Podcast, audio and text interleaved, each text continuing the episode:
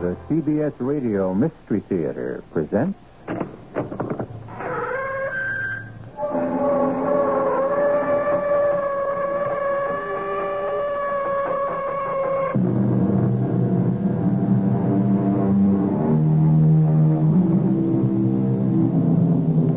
Come in. Welcome. I'm E.G. Marshall. I want to tell you a love story of the future. Have loved in the past, we love today, and we will love a thousand years from now. This is a strange love story. But think of it this way a caveman pulling his lady by the hair into his cave could never understand what gentlemen do with their ladies today. And our ladies and gentlemen of today may have trouble understanding how they will treat each other tomorrow. Let's find out. You be the judge whether this is a love story. Dr. Goland, I don't know anything about science. But I hear your specialty is monkeying around with life. My dear Mr. Falcon, I've received the highest awards for my discoveries and techniques in genetic biology, chromatic manipulation, molecular biology. Sure, sure. You- But could you make a girl? What? Make? A girl? That's it. Make a girl. Make a girl who died ten years ago. Could you make an exact duplicate of a dead girl?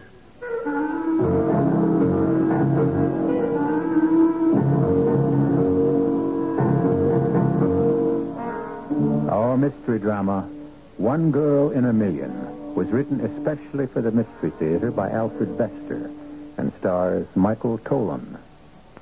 It is sponsored in part by Sine-Off, the Sinus Medicines, and Buick Motor Division.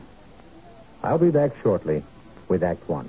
To the man who bought the Skyhawk, to the girl in the century, we're glad you like your Buick, glad you set your spirit free. And to the family from Ohio, to the folks up in St. Paul, nice to see you join us, nice to see you all. There I was with my new Buick Skylark, and there he was, just coming out of the store with a new coffee table. I like your coffee table, I said. I was going to buy one just like it. Thank you, he said. I like your Buick Skylark, too. I was going to buy one just like it. Thank you, I answered. Then he suggested, listen, you like my coffee table and I like your Skylark. Why don't you get married? what can I say? I guess it was love at first Buick.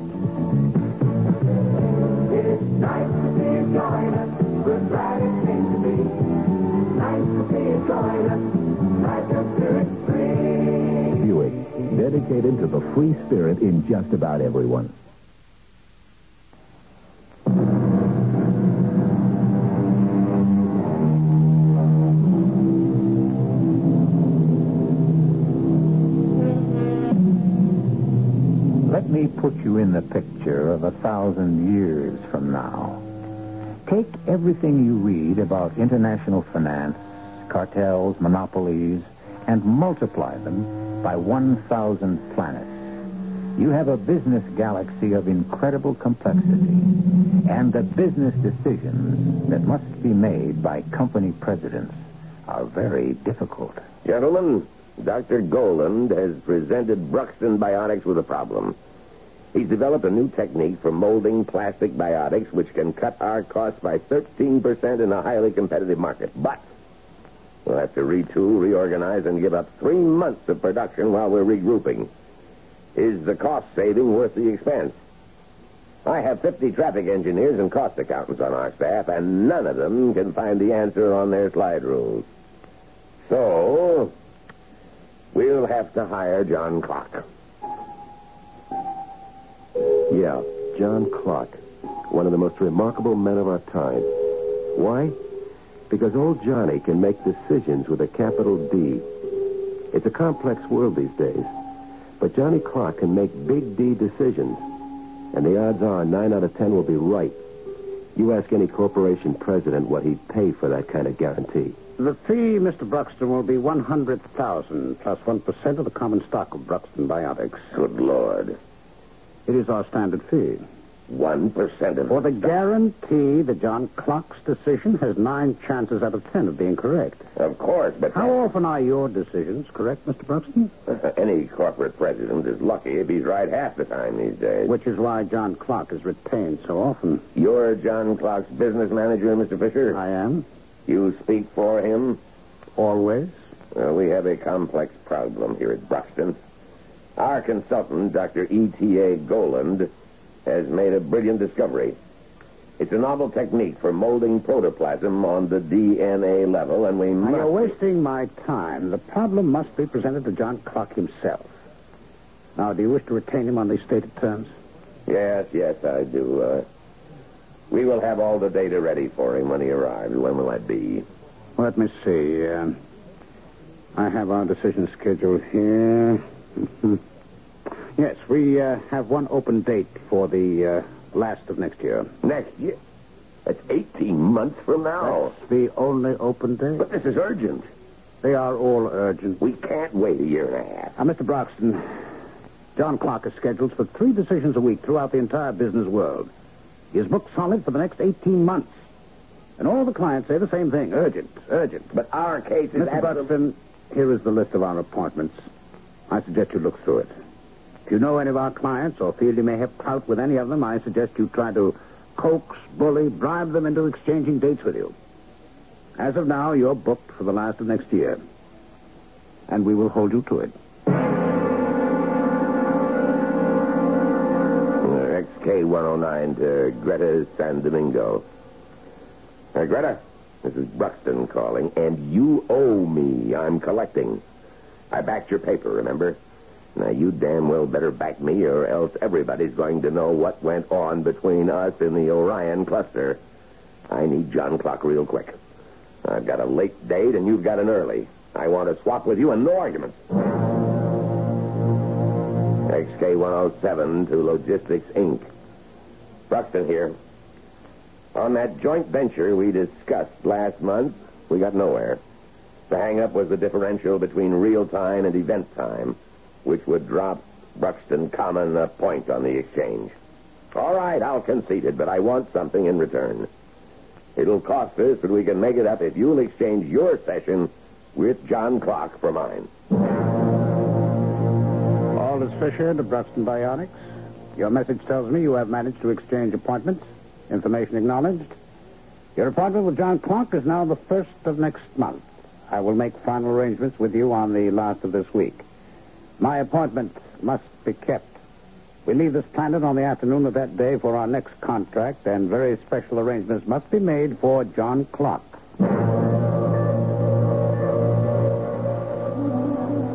I think I've got your plant layout, Bruxton, pretty well in mind. Now, uh, how many on your security staff? No, no more than two dozen, Mr. Fisher. Oh, not nearly enough. We use 10 hour cells for John Clark alone. Good heavens. Now, look, I want your security staked at every entry leading onto the main floor. Strict orders.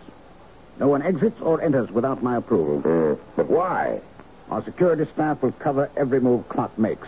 Alert your people. You make it sound like we would want to assassinate John Well, Clark. think what you like. Our staff will wear the John Clark OD badge. Tell the people that their orders are to be obeyed without question. Well, this is fantastic, but I'll give the word. All right, and this is most important. I'd say you have some uh, 1,800 working in your plant. 1937. Any of them named Kruger? Uh, Kruger? Kruger, K-R-U-G-E-R. Oh, Fisher, I don't know all their names. I'm only the president. I don't expect you to, but personnel named Kruger cannot be here. Any personnel named Kruger cannot be here. You heard me. No one named Kruger may be inside the Bruxton Bionic plant while John Clark is making his decision. Fisher, I can't understand. I'll put it another way. John Clark must never meet any man named Kruger. Why? I wish I knew. So came the great day. And Bruxton Biotics was wondering who's this John Clark who earns 15 million a year and owns 1% of a thousand planets? What's he look like? How does he act? Came 11 in the morning. John Clark's personal security force arrived. They checked everything. They gave orders. This had to be closed, that had to be locked, and so on. The orders were obeyed. No one argued with John Clark. Bruxton Biotics held its breath and waited for him. Noon, and a jet gunned in out of the sky and landed in front of the main gate. The hatch of the jet slid open. Two rough, tough guards stepped out and cased the scene carefully. Clark security chief signaled okay. Out of the jet came some real pretty secretaries. Then a kind of thin clerk with papers and tapes clutched in his hands, looking tired and overworked. After him came a tall man who looked and walked and acted like a sort of kindly king. You could love him and trust him, and it was a pleasure to have 1% of yourself owned by him. Only when old man Bruxton jumped up to greet him in his office, it was the beat-out, overworked clerk who said, Excuse the deceit, Mr. Bruxton. I'm John Clark. You, you, you're John Clark? Yes, Mr. Bruxton. The other man's only a decoy. You know, an image for the media and the public. I, I think I understand. May we get down to business? Where's your data? Oh, here, Mr. Clark, on my desk. Mm, thank you. Would you mind if I used your desk? Oh, not at all, sir. Will you please? Uh, take my desk by all means. You're very kind, thank you. Now, let's have a look at the Bruxton problem. I see. Very interesting. Notes, Miss Simpson. Ready, Mr. Clark. The maximum truncation error of the interpolate F from neglecting each order of difference is less than 0.5 in the unit of the n figure of the tabular function. Noted, Mr. Clark. Um, give me the replacement value of delta. If delta squared is replaced by delta equals 0.184, the corresponding limit for delta to the fourth power is raised to 1,000. Raised to 1,000. Yes, Mr. Clark. Hmm. That complicates the decision because round the interpolating factor b to four decimals, the required value is the tabular value opposite the interval in which b lies. Mr. Bruxton, I've absorbed your data. My congratulations to your Dr. Goland. He's made a most brilliant discovery. Then you've decided that Bruxton Biotics should use it? Mm, I don't know yet. Now I must visit your plant. Visit the plant, of course, but why? To get the feel of your personnel, Mr. Bruxton. That's a significant factor involved in many decisions. I must know how they'll react to a program change. Yes, yes, I understand. Then may we have a tour? This gentleman will be John Clark, and I, of course, will be his clerk, introducing your people to him. You won't give the secret away. Oh, no, no, no, certainly not. Well, then let's absorb the final nuance involved in the decision. This is Lanny Herman, Mr. Clark, a biomechanic who loves her job and would love to meet you. And uh, this is Dan Falk, a colorimetrician who thinks that color is the answer to everything and wants your opinion. And this, Mr. Clark, is one of Dr. E.T.A. Goland's proteges. He's a medical student, and he wants you to tell him whether to give up medicine for pure research here at Bruxton. Ah, and this charming lady, uh, what's your name, love? Wants your thumbprint in her autograph album.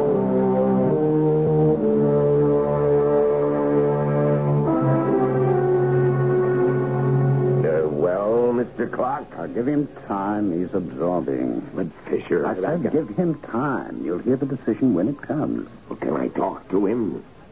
You've paid for it. Yeah. Mr. Clark, yes or no? Hmm. Yes. Back Goland's discovery. Your profit margin will drop to zero in the first year, but you'll outstrip the competition by 9% in the next. However, you may have to fight patent litigation. I suggest a raise in salary for your staff to keep them loyal to you in court. Thank you, Mr. Clark. You give me more than I bargained for. Uh, I'm the chairman of the Migration Authority, you know, and if I can return the favor by helping your itinerary in any way. Are we finished, Aldous? Finished, John. Then thank you and goodbye, Mr. Bruxton. no, no, I'll see you out, Mr. Clark. I'm honored. Oh, thank you, but I'm not John Clark anymore. I'm just the bookkeeper introducing your people to the great man. Fisher insists that we maintain the image. Mr. Clark, uh, this is Pete Fine, who wants your vibes on his tape recorder. Now, uh, don't hold Mr. Clark up, folks. He's got to get into the chopper. Uh, oh, and this is Daisy Scrim with her wire flash, and she wants to know if you've got a favorite profile. Please, folks, Mr. Clark has got to get off the planet this afternoon. Uh, and this is, uh, uh, what's your name, sir? Uh, Mr. Clark likes to know people's names. You... What? What? Kruger? Kruger? Kruger, you murdering. I've been waiting for this. I've been hunting you for ten years.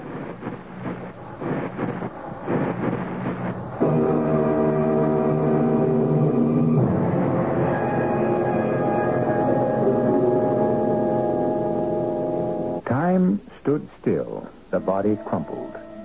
The Clark staff leaped into action. They piled John Clark into the helicopter, which took off and disappeared. The security men quietly vanished. Only Aldous Fisher remained alongside the body in the center of a horrified crowd.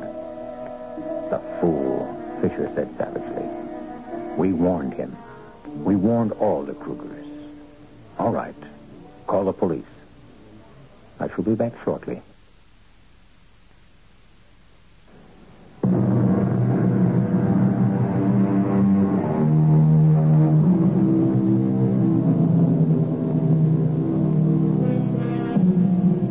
That was John Clark's sixth murder in six years, and it cost exactly one million to fix. The other five had cost the same. Half the amount went to the family of the murdered man, half went to a man desperate enough to substitute for the killer. There were six of them, languishing in various penitentiaries and asylums, enduring penal punishment or psychiatric torture. Their bank accounts or their loved ones half a million richer. I used the word desperate. So was Aldous Fisher as he consulted with the John Clark staff in the Hotel Alcor Splendide en route to the next planetary contract. Six killings in six years, Miss Simpson. We can't keep it quiet much longer. Sooner or later, somebody's going to put it all together and ask why John Clark always hires crazy clerks. What's the matter with him anyway, Mr. Fish? Oh, no, Simpson? He's got a Kruger fixation. He meets a man named Kruger, any man named Kruger. He screams, he curses, he kills. Don't ask me why. Something buried in his past. Hmm. A woman named Kruger? Oh, never. Always a man. Haven't you ever asked him? How can I? It's like an epileptic fit. He never knows it's happened. You'll see. When he wakes up, he'll come in here as innocent as a baby. Take him to a psychoanalyst. I'll tell a question. Why? You're new on the staff, Ms. Simpson. You don't understand. All right, Mr. Fisher. Make me understand. I'll do it with an analogy. Back in the 20th century, people played cards with 52 cards in the deck. Those were simple times. Hmm, I read about that. But today, everything's more complex. We're playing with 5,200 cards in the deck. So, what's the moral? A mind can figure 52 cards. It can make decisions on that total. I had it easy in the old days. But no mind is big enough to figure 5,200. No mind except Clark's. We've got computers. And they're perfect when only cards are involved. But when you have to figure 5,200 card players, too, their likes, dislikes, motives, ambitions, so on, what Clark calls the nuances, then Clark can do what a computer can't do. He's unique. The psychoanalysis might destroy that. How? Because it's an unconscious process in Clark. He doesn't know how, why he does it. If he did, his big D decisions would be 100% correct. It's an unconscious process, and for all we know, it may be linked up with the same insanity that makes him murder Krugers. If we get rid of one, we may destroy the other. We can't take the chance. Well, then what do we do? Protect our property. Never forget that for a minute. I've put in too much work on John Clark to let it be destroyed. We protect our property. Hmm. You know what, Mr. Fisher? I think he needs a friend. Why? Well, he could find out what's bothering him without destroying anything. People talk to their friends. Mr. Clark might talk. We're his friends. No, Mr. We're his associates. You're a shrewd girl, Simpson. Has he talked to you? No, Any of the other girls? No, none of us. He's looking for something he never finds. It's all we know. All right. We'll have to hire him a friend. And I'll have to ease off the contract schedule to give the friend a chance to make Clark talk. From now on, we cut the program to one decision a week. Mr. Fisher, that's cutting five million a year. It's got to be done. It's cut back now or take a total loss later. We're rich enough to stand it. Yes? Oh, yes. What are you going to do for a friend? I said we'll hire one. We'll hire the best and give him a proposition he can't refuse. There ain't no such animal. Oh, yes, there is. The friendliest guy in the world. And he's the kind that can never resist the challenge. I'll hook him in on the Clark problem, and I'll get him. Who? Get on the telefax. Tell him to locate Frankie Falcon and put him through. Urgent. Sable Frankie Falcon.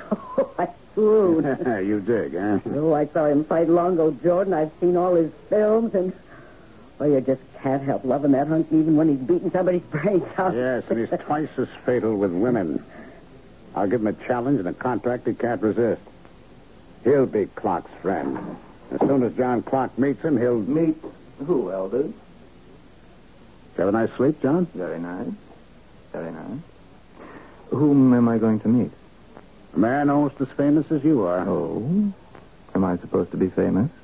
An all-out heavyweight champion named Frankie Falcon. He badgered us for an introduction to you, and I can't hold him off much longer. Frankie Falcon. Famous? I never heard of him. Sure, he never heard of me. Why should he? Sports were not his thing. Of course, I knew about him. He was real famous. But I got a surprise when I met him. Johnny and I took to each other right off. It was like a flash friendship. And I said to Fisher, No, it really is like friends with us. I gotta admit, you hooked me with a brand new challenge. And the contract. Now, I just went along with that because it's the only way you feel comfortable. I don't like to make people uncomfortable. You know I don't need the money. The IRS does. Interplanetary revenue takes 70%. They can't take any more. No, I don't need the money. And old Johnny needs me. Somebody's got to try and straighten the poor kid out. Kids at his age?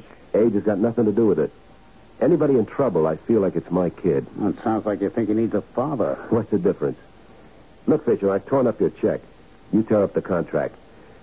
I'm going to straighten out old Johnny on my own because he's a friend.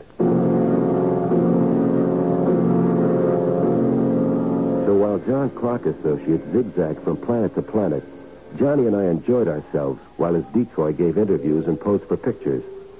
We went off, often as not hitting the night spots, and having a ball, especially on planets where a night lasts 20 hours.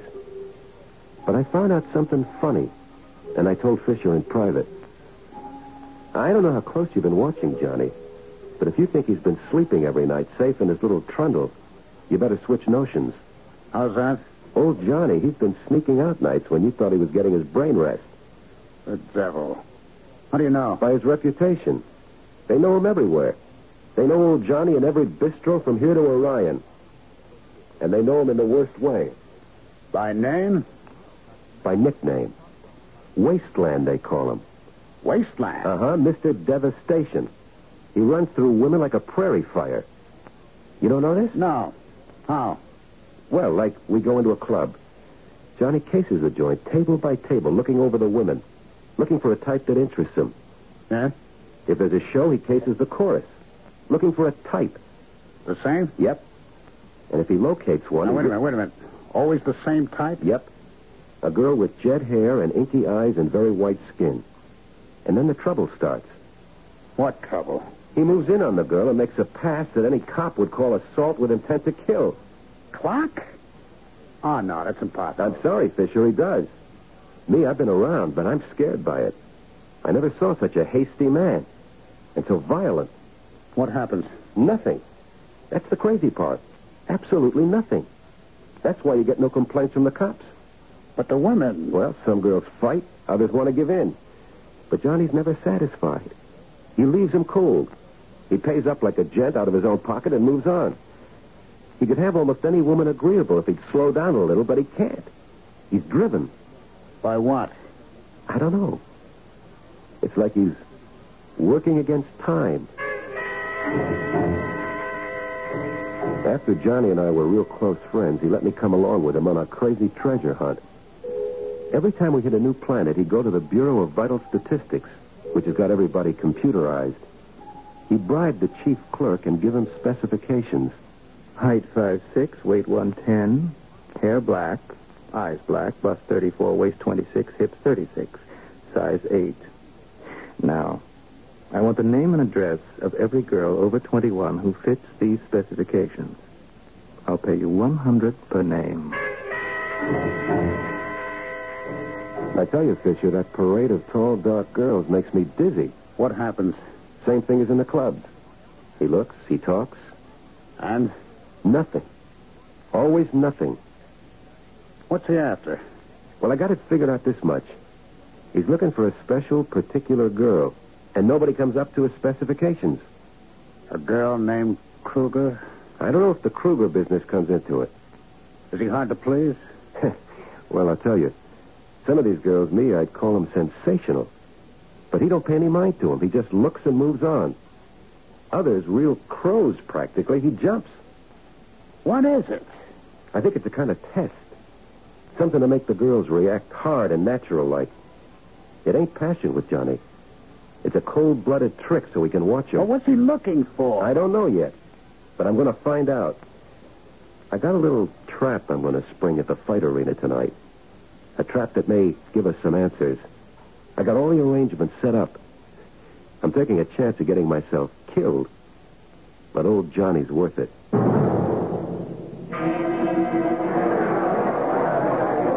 Think it's ugly, Frank. Yeah, me too. You gotta be pretty sick to like the sight of a couple of juiced-up gorillas tearing each other to pieces. Juice? Sure. You don't think those nice, peaceful animals would clobber each other like that naturally, do you? They shoot them with adrenaline hormones. Ooh, Disgusting. I'm glad we left. Yeah. When I was champ, they offered me a fight once with one of them poor animals. They promised to cut down the shots to make it easy for me. I told them it Hey, good old fatal Frankie. Hey, don't you remember me? Well, I, I guess I should, friend. I'm I, uh... Blooper Davis. Remember, we were raised in the old precinct. Don't you remember, Frankie? I was always queer for ice bloops, and that's how I got the name, remember? Blooper. sure enough. Hey, hey, it's been a long time since the old precinct. hey, wait a minute. It, it was Blooper Davidoff then, wasn't it? Sure, sure. And you was Frankie Kruger then. what? We'd like to make our names commercial. Uh, Kru- Kru- Kruger? That's right, Johnny. I had to change my name for the fight game. You, you filthy murdering rat. I've been waiting for this. I've been waiting ten years. Frankie, you never told me there was no... I'm all right, Blooper. Beat it, quick. I got it. Yeah, yeah, yeah. Kruger. Kruger. Oh, right. All right, I'm Kruger, Mr. Clark. Uh. Kruger's the name. So what? What are you going to do about it? Killer. Filthy killer, I'll rip you to pieces. Don't try to fight me, Mr. Clark. I got you pinned and outweighed, and I'm a pro. Why me, Mr. Clark? Why Frankie Kruger? What did I ever do to you ten years ago?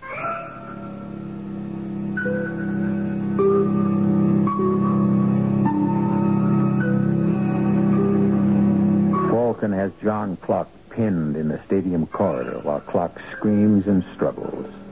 Now Falcon goes and probes Clark until he gets the story of what happened ten years ago in hysterical outbursts. Then John Clark faints. We'll hear about that past in Act Three.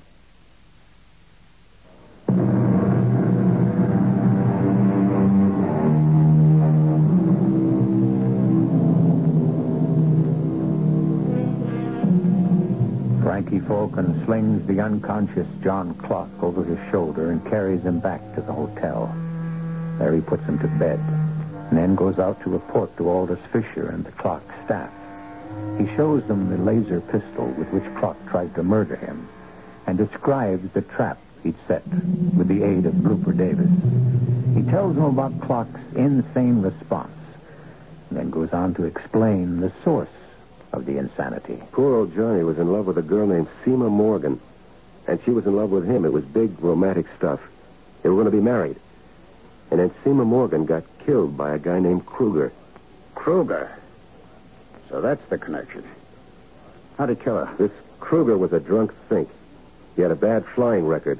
They took his license away, but that didn't make any difference to Kruger's kind of money. He bribed the dealer and bought a jet without a license. Hmm. What money can't do. One day he buzzed a school just for the hell of it. His jets blasted the roof and killed three kids and a teacher. This was back on Earth in a town called Berlin. Good Lord. They never got Kruger. He started planet hopping, and he's still loose. The family sends him money. The cops can't find him. Clark's gunning for him because the school teacher was his girl, Seema Morgan. How long ago was this? Near as I can figure from what Johnny poured out, uh, ten years, eight months. And ten years ago, Clark first showed he could make decisions. Big D decisions. Up to then, he was a nobody, just another computer programmer. And then came the event. Not an event, a tragedy, Mr. Fisher. All right, then came the tragedy, and with it the hysteria. And the genius. Don't tell me that one didn't produce the other. Nobody can tell you anything, Fisher. All right, so he kills Kruger over and over again, right? Revenge, fixation. What about the girls and the, the, the wasteland business? You ever hear the expression, one girl in a million? Oh, who hasn't? But if your girl was one in a million, that means there could be nine more like her in a city of ten million. Oh, but that's just a figure of speech, Frank. Sure, man. But old Johnny's working on that idea. He thinks he can find Seema Morgan's duplicate. How? He figures with a population of a thousand billion today, there's a chance of finding Seema Morgan's duplicate if he just keeps on looking. He thinks the odds are in his favor. Oh, ridiculous. Not to Johnny. He's still in love. He's looking, looking. We got to do something to help him. No. We ought to coax him into believing some girl's the duplicate. We ought to make him fall in love again. No. Why no? Because the moment Clark finds his girl, he heals himself. He stops being the great John Clark, the decider. He turns back into a nobody. What does he ah. care about being great? He wants to be happy. Everybody wants to be happy. Nobody is. Clark's no worse off than any other man, but he's a lot richer. No. We maintain the status quo. Don't you mean you're a lot richer? We maintain the status quo. I think we'd better terminate our contract. We have no further use for your services. Fisher, we terminated when I tore up your check. You're talking to Johnny's friend now. I'm sorry, Falcon, but Clark won't have much time for his friends from now on. I'm stepping up the schedule. You'll never pull it off. I'll see Johnny when and where I please. You want John to see the contract? It's still in my files. I never part with anything. Now, how long do you imagine he'll believe in your friendship after he sees the contract? Now, Falcon. You'll see him when and where I please. So it was a Mexican standoff. Clark Associates went into high gear Big D decisions again. They knew now why the Krugers had to be protected. Their man was sick and miserable. But that made no difference to Aldous Fisher. He thought it was a fair price for 1% of the world. Only I had an idea. And I paid a visit to Dr. E.T.A. Goland at Bruxton Biotics. He's the genius who invented new techniques for molding life. But yes, a most ingenious notion. You could duplicate the girl that died ten years ago? Oh, without any difficulty. She'd look the same? Act the same? Be the same? Up to 95%, plus or minus 0.975. How would you go about it? Oh, complete psychological pattern of the girl in the Centaurus master files. They'll telex a transcript upon formal application and payment of fees. Well, I'll, I'll pay it. the modern embalming process, which uh, she is buried, yeah, Uh-huh. which is 98% perfect. From remains and psychological pattern, I reconstruct body and psyche by my molding process. I do it without any difficulty. I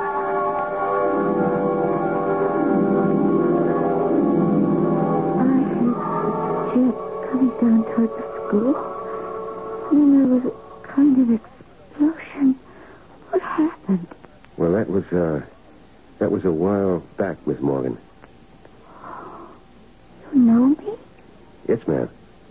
Oh, am I in a hospital? What happened? I'm Frankie Falcon, Miss Morgan. A, a lot's happened, and I'll explain later. But first, I want you to look at me real hard. And make up your mind whether you can trust me. Yes, yes, I think I can trust you. No matter what I say, you've got to trust me. No matter what I tell you, you do it. But why? For the sake of Johnny Clark. Oh, something's happened to him. What is it? No, not to him, Miss Morgan. To you. Look, be patient. I'll explain. I, I had it in mind to explain now, but I, I can't. I'd best wait until tomorrow. Dr. Goland will put you to bed and, and you get your rest. I'll see you tomorrow.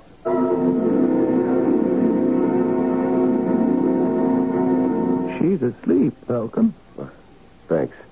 She is in splendid condition. Of a beautiful, healthy creature. I'm, I'm very proud. You should be. You're, you're a genius. Yeah, of course.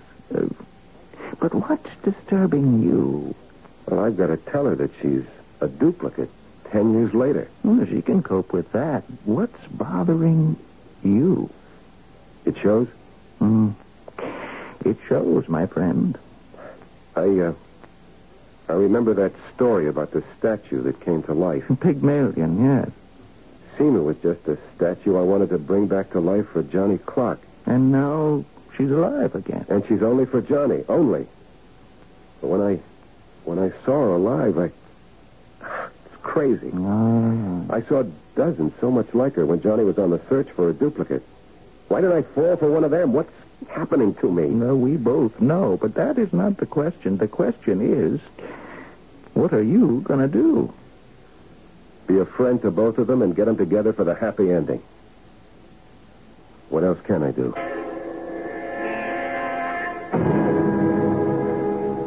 Yeah.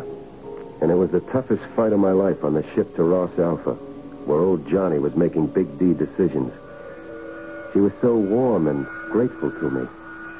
I was talking to some of the passengers. You're famous, aren't you? More notorious, like.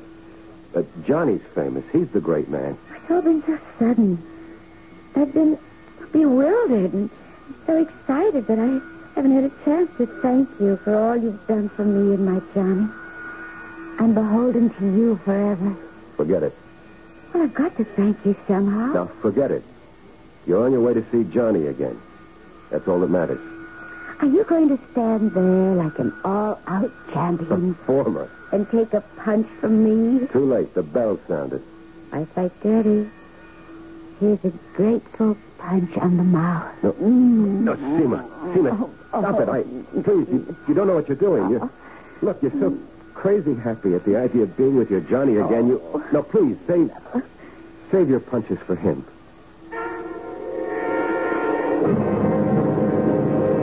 So we put down on Ross Alpha with one girl in good condition and me a wreck. And damned if I wasn't met by Aldous Fisher and old man Bruxton, who was chairman of the Migration Authority. Mr. Falcon, it has been brought to my attention by Mr. Fisher that you have arrived here on Ross Alpha accompanied by a young woman. Yeah. She's in the powder lounge getting prettied up for a fella. She is of illegal status. Oh? How would Mr. Fisher know? You fool. I've had you followed ever since you left. Why? The contract was canceled. Did you think I would let it go at that? Mr. Fisher informs me that the young woman with you is traveling under an assumed name. Her migration papers are fraudulent. How fraudulent. She's Seema Morgan.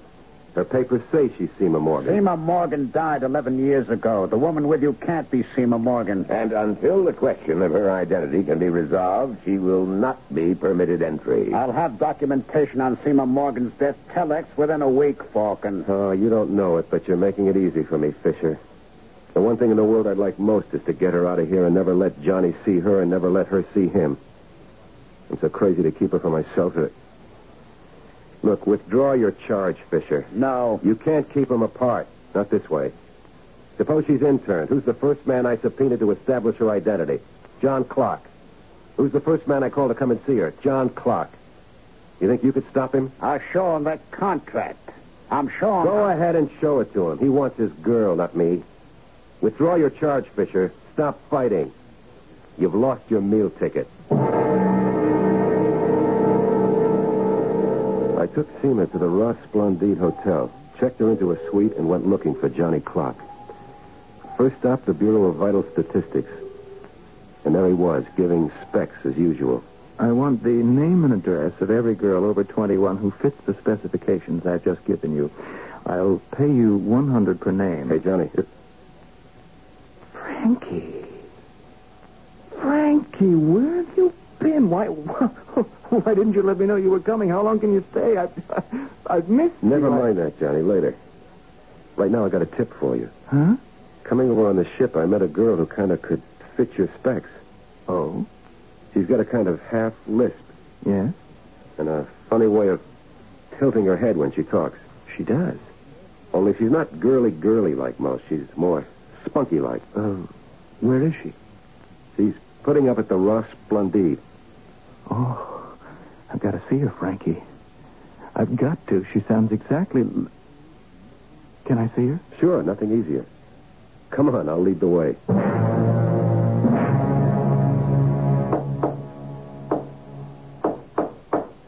Yes? Who's there? Uh, it's me. All clear. Open up. Just a minute. Cheers, Johnny. I think you're going to find what you're looking for. I'll wait outside. Did you... Good evening. My, uh, my name is Clark. John Clark.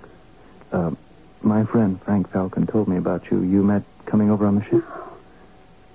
Oh, you're not... But, uh, he, he did tell you about me. We're, we're old friends. No, but you're, you're not John Clark. Yes, yes, I am. No, no, no, no. My Johnny's young. My What? Johnny's sweet. You're not Johnny Clark. You're another man who looks like him. look- let, let me go. Let go of me. Are you my Seema? Are you my Seema? Let me feel you and hear you. You're not dead, are you? You come back to me, Seema. Go. No, no. No. You- You're, you're not. You're not. I'm sorry. I'm sorry. I, I'll move on. I won't bother you again. It's all a mistake. You see, I make so many. Uh, look, would, um, would a thousand square? Here.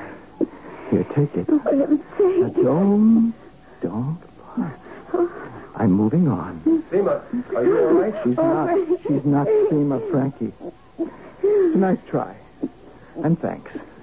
I'll get out. Sorry. Sorry, all a mistake. Oh, Frankie. Frankie. I love you. Oh, Frankie, hold me. Please. Hold me. Oh, I'm lost. I'm lost. I've got nobody but you. No, you, you've got me, Seema. Oh, It, it's all right, love. The world's passed you by, you and your Johnny. But you've got me.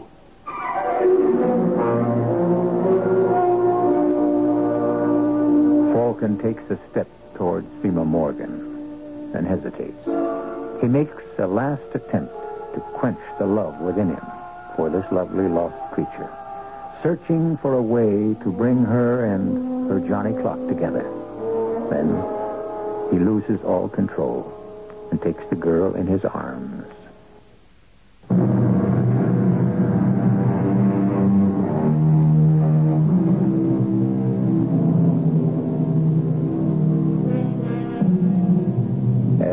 Held the weeping girl in his arms, Frank Falcon thought, she doesn't know what she's doing. She's so frightened, so afraid of being lost. She's not mine. Not yet. Maybe never. And then, Aldous Fisher's won, and Johnny Clark's lost. Our cast included Michael Tolan, Ralph Bell, Evie Juster, Leon Janney, and Russell Horton. The entire production was under the direction of Himan Brown. Radio Mystery Theater was sponsored in part by Anheuser-Busch Incorporated, brewers of Budweiser. This is E.G. Marshall inviting you to return to our Mystery Theater for another adventure in the macabre. Until next time, pleasant dreams.